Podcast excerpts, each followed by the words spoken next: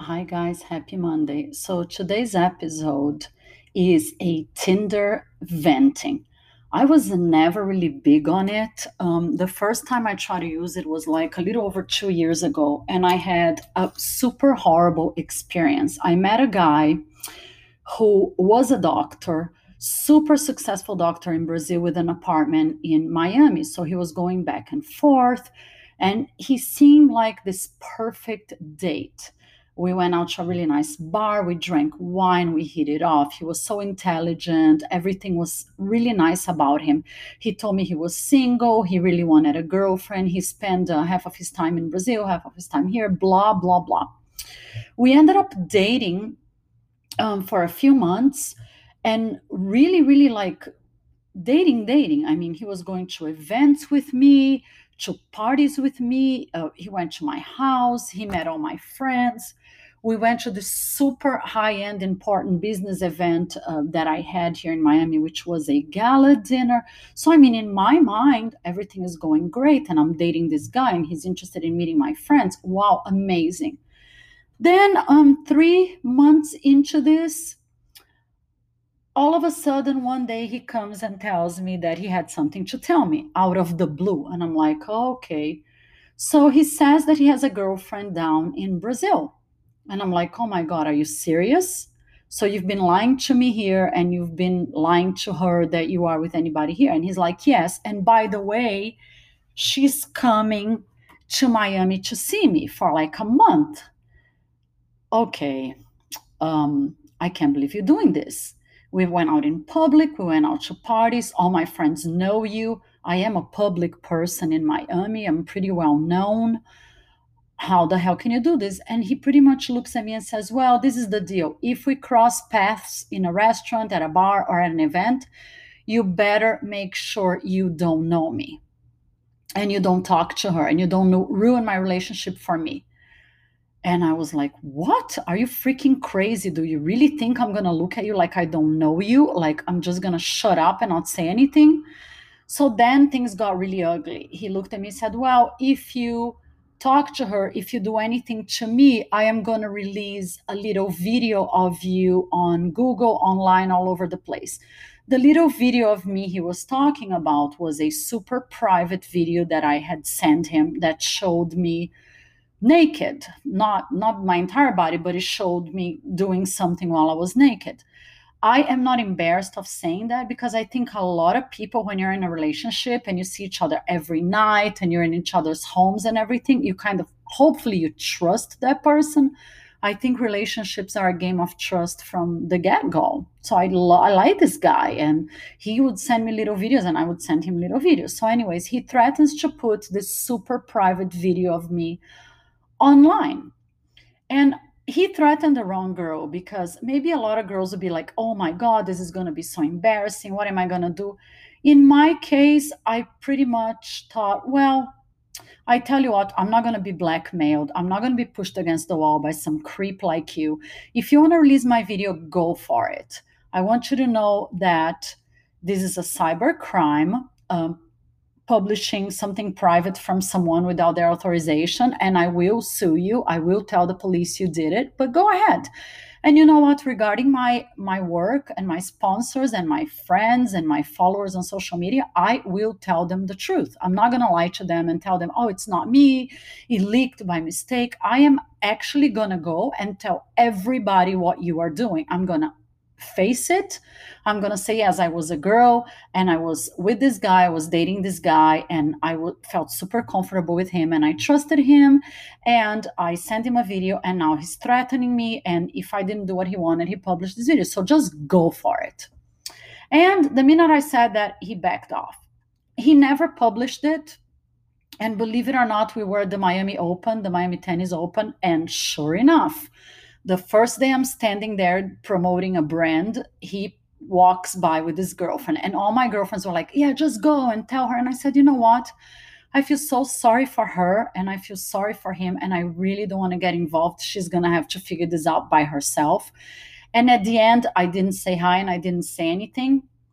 But basically, that's the image I've had about people on Tinder. Months and months and months later, one day he was back in Miami and he sent me a message if he could stop by my office. And he did. And he apologized. He said, You know, I wasn't very nice to you, blah, blah, blah. But damage was done. I mean, I cannot imagine doing something more disgusting to a woman than using something private that she sent you to blackmail her. I mean, this guy's a scumbag.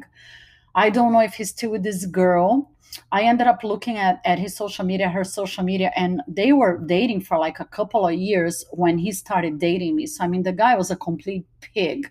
And it's not like we just had sex, it's not like he was cheating on her just for a nightstand. We actually had a relationship. So, this guy is just a scumbag and he's disgusting. So, after that, I deleted my Tinder account. And now, um, the past few months, I've been alone since May, since the, the race car driver slash incredible Hulk story ended. And one of my friends who incredibly met her husband on Tinder. I know it's like winning the lottery, but she did. They met, he was here visiting, and they fell in love and they got married and they're happy. And this was like maybe two, three years ago. She convinced me. She said, Let's reactivate your account. I'm going to write something nice about you. Let's give this a try again. So I was like, Okay, whatever. What am I going to do in this pandemic? I want a date, of course. I still dream of uh, meeting somebody nice. I want a nice partner. I want actually an adult that doesn't feel like playing games. I don't play games and I, I don't want to play games. I just want like a nice, mature, easy, fun relationship. So, anyways, I tried again. And after like 10 million no, no, no, no, no, no, no's, I met a guy and we kind of hit it off on Tinder. We started talking on, on WhatsApp and we talked for like weeks and weeks and weeks. By the time, maybe four or five weeks, by the time I agreed to meet him, I was like, okay, I think I know this guy. He told me about his job, about his family, about where he lived, about what he did, that he was just like me. He didn't want any games, he didn't want a player, he didn't do one night stands. Oh, he went out of his way so we met at a really nice restaurant and we had drinks, we had an appetizer. At the end of the night, he was like, Oh, I can't believe you're really normal. You are who you say you are. And I said the same thing. I said, Wow, I can barely believe I met somebody nice out of this app. So we left and we kissed, and I left. The next night, he said he wanted to make dinner for me because he mentioned that he loves to cook and I also love to cook. So I was like, okay, just come over to my place. And he's like, Oh, that's what I like about you. You know what you want, and I know what I want. And that sounds fantastic. And by the way, since I live so far away from you, can I just stop by and spend the night? And I was like, Yeah, sure. Who are we kidding? We know we like each other. We had a great first date. We know what's going to happen. So, yeah, if you want to drink and have fun and, and you're here with me, you're welcome to spend the night. So this guy comes over on a Friday night and he has all these grocery bags. He bought wine, he bought steaks, he bought pasta, he bought this, he bought that. And I was super excited. Like I prepped the whole day. Of course, I organized my apartment. I looked so pretty, blah, blah, blah, blah, blah. So he gets here, we start kissing. Obviously, we knew something was going to happen before we had dinner. We end up in bed and we have sex. It was okay sex, but I mean, not with everybody you meet you're going to have fantastic sex exactly the first time you meet. It was all right. So we get out of bed and he goes to the bathroom and I put like a little t-shirt on and I go to the kitchen to open the wine and he's like, "Oh, um by the way, uh, I'm not spending the night because I'm super busy tomorrow. I got a ton of shit to do." And I said, "Okay, that's fine. Whatever makes you comfortable." But he changed literally from water from wine to water. Then he went into the kitchen. He's like, Oh, I'm not even really hungry. So maybe we shouldn't cook all these things. Maybe I'll just make a quick pasta. and I was like, What do you mean? You came over for dinner and now we had like this quick sex. You're not interested in dinner. You're not interested in. No, no, it's okay. It's okay. I'll make dinner. I'll make dinner. I'll hang out. I'll hang out. But I don't, I'll, I'll just make like pasta. Forget the meat.